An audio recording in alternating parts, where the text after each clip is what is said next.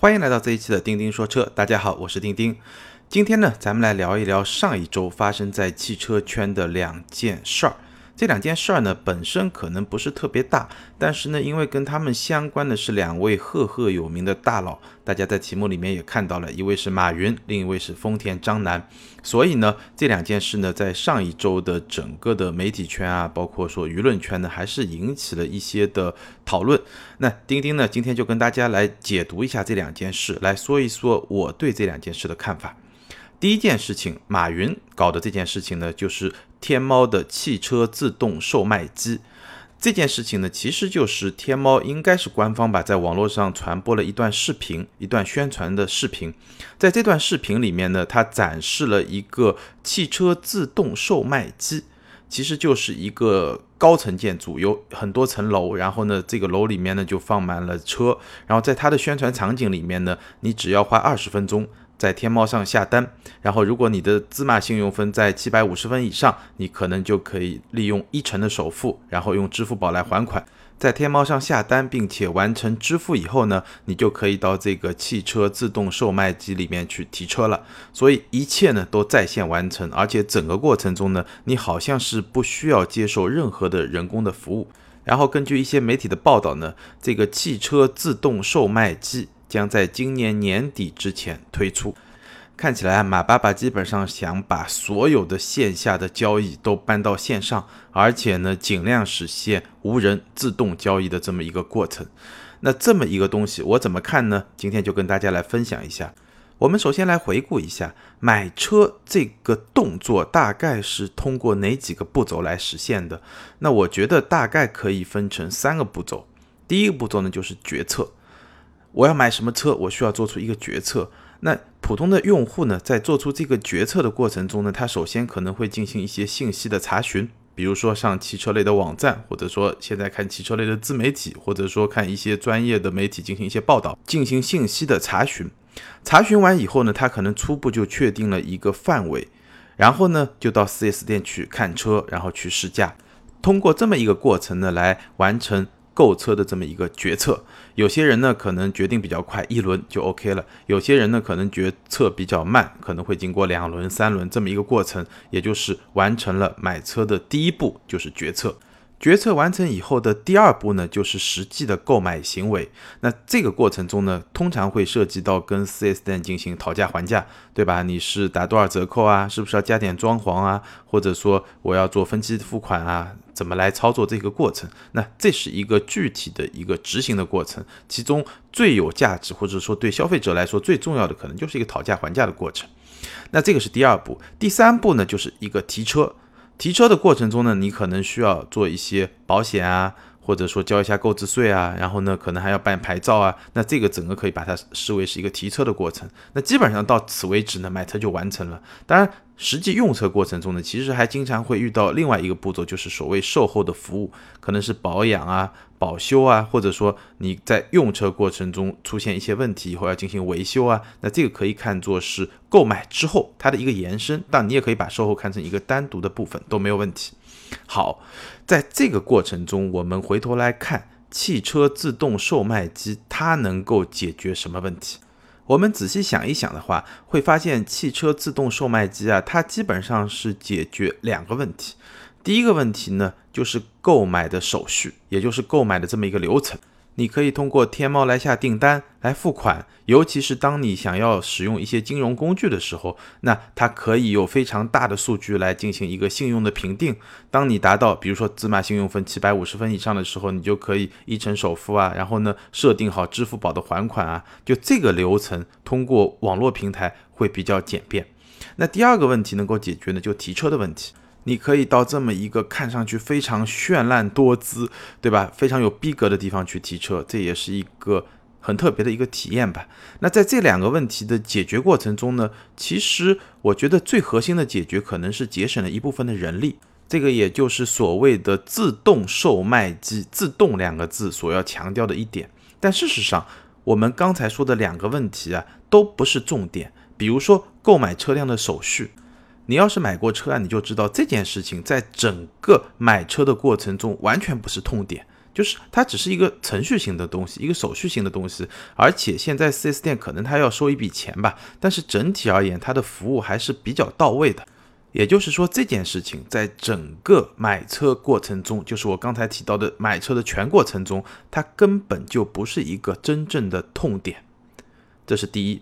那提车呢？我觉得就更不是问题，因为当你把手续所有的手续都办完以后，你去 4S 店提车和你到这么一栋楼里面去提车，除了可能逼格比较高之外，我真的看不出有任何的便利的方便，它可能反而更麻烦，尤其是对某些初次购车的朋友，因为你如果是去 4S 店提车，那销售至少会给你简单的介绍一下这辆车的功能。对吧？也可以给你说一说以后售后怎么做啊，保险啊这些问题都可以帮你简单的介绍一下。你说真的是你到 4S 店更方便，路更近，更节省时间，还是说到这么一个综合的自动汽车售卖机去提车更加方便？这个都不一定。你天猫是打算在一个城市造十座这样的汽车自动售卖机，还是一百台这样的汽车自动售卖机，让大家能够就近的非常方便的去提车吗？这个都不一定，而且没有意义，因为提车这件事情，如果对于购车的用户而言，可能三年、五年，甚至八年、十年才干那么一回，这点方便毫无意义。至于说节省人力，其实如果你对现在汽车消费体系、整个 4S 店体系有所了解的话，你就会发现，人力从来都不是现在 4S 店模式的问题所在。那现在 4S 店模式的问题在什么地方呢？我们从不同的角度来看。站在 4S 店的运营者的角度来看，最大的问题可能在于成本太高。因为我们知道过去 4S 店非常赚钱，所以呢，很多品牌的溢价其实是比较高的。那这个溢价呢，很大程度上就体现在 4S 店给用户带来的这种体验。也就是说，很多品牌对 4S 店的要求很高。不仅仅是豪华品牌，甚至是一些比较主流的品牌，对建店的标准要求很高。你要有什么样的硬件设备？你要多大的面积？然后你要配套多少的售后服务的面积？然后你在整个服务过程中要达到一个什么样的标准？那这些加起来以后，就让一家 4S 店它建造的成本就非常高。那这个成本非常高以后呢，当然就会影响到整个 4S 店就汽车经销商的盈利能力。那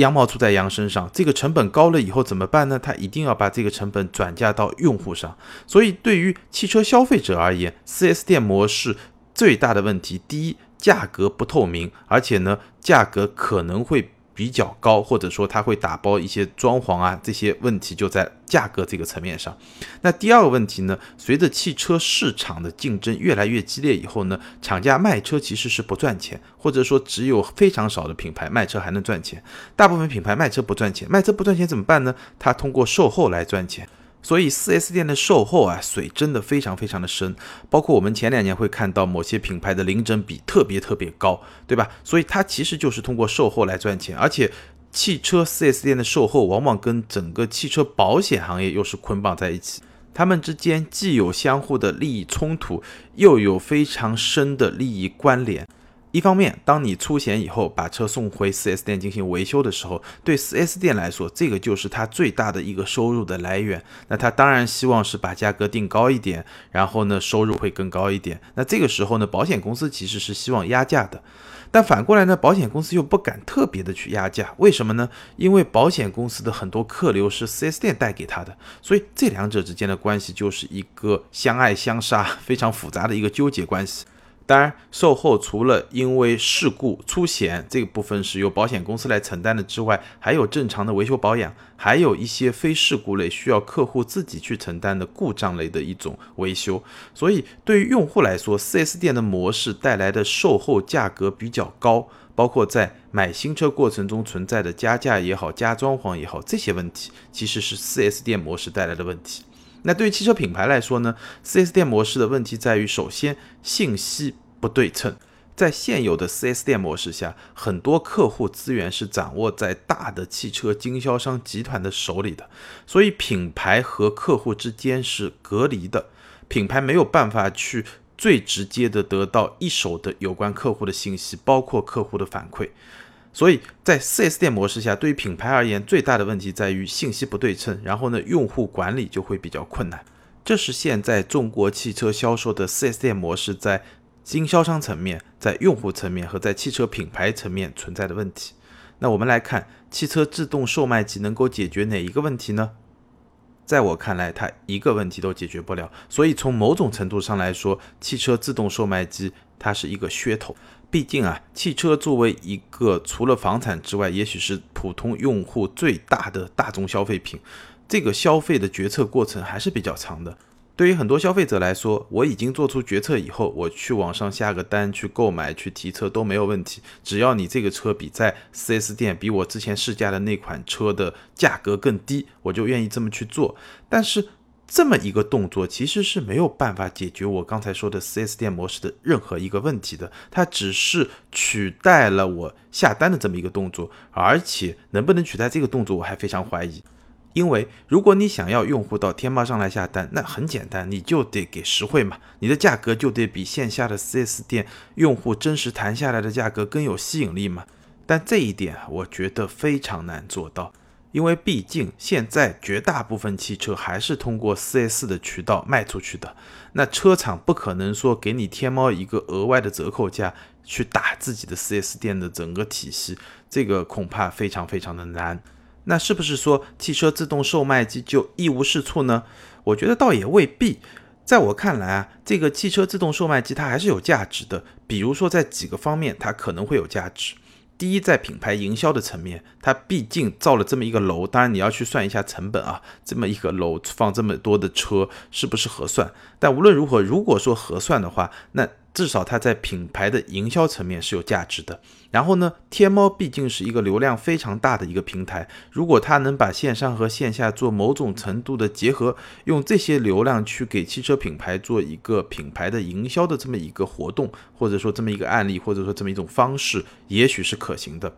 还有一点非常重要的就是汽车金融。这一点其实我们已经看到了，现在有非常多的像以租代售啊这种金融模式，你可以用非常低的首付，然后非常灵活的这种金融方案，尽快的把车开走。马爸爸的阿里体系也投资了几家这样的平台，而且阿里对信用评定的这个能力呢，现在它的大数据还是非常的强。那如果把这个汽车自动售卖机作为它的汽车金融产品的一个营销工具，或者说展示工具，甚至就是线下的一个提车工具，那我觉得也许还是非常有价值的。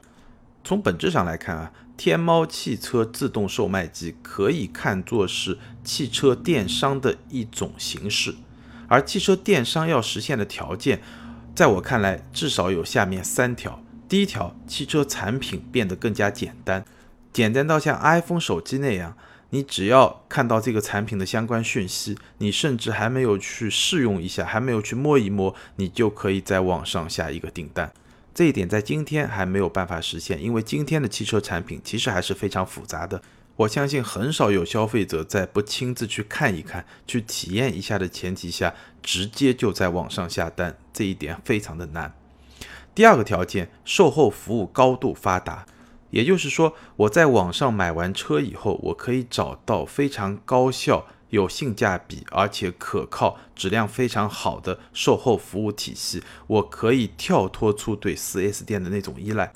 因为如果我的所有售后服务，包括正常的保养啊，包括维修啊，包括出车险啊，这些服务如果还是要去 4S 店的话，那我完全没有必要在购买的环节去跳过 4S 店，因为购买这个频度是非常低的，我没有必要这么去做。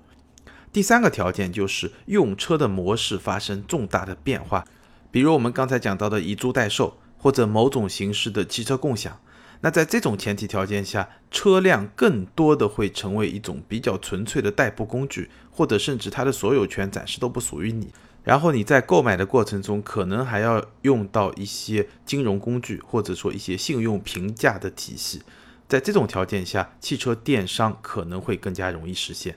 而所有的这些条件，在今天来看，刚刚开始起步。我觉得阿里有可能在和汽车金融相关的某种消费形式上找到一个突破口，但是就我们普通的正常的汽车购买行为而言，我认为天猫汽车自动售卖机还是一个品牌营销的噱头，这是我的看法。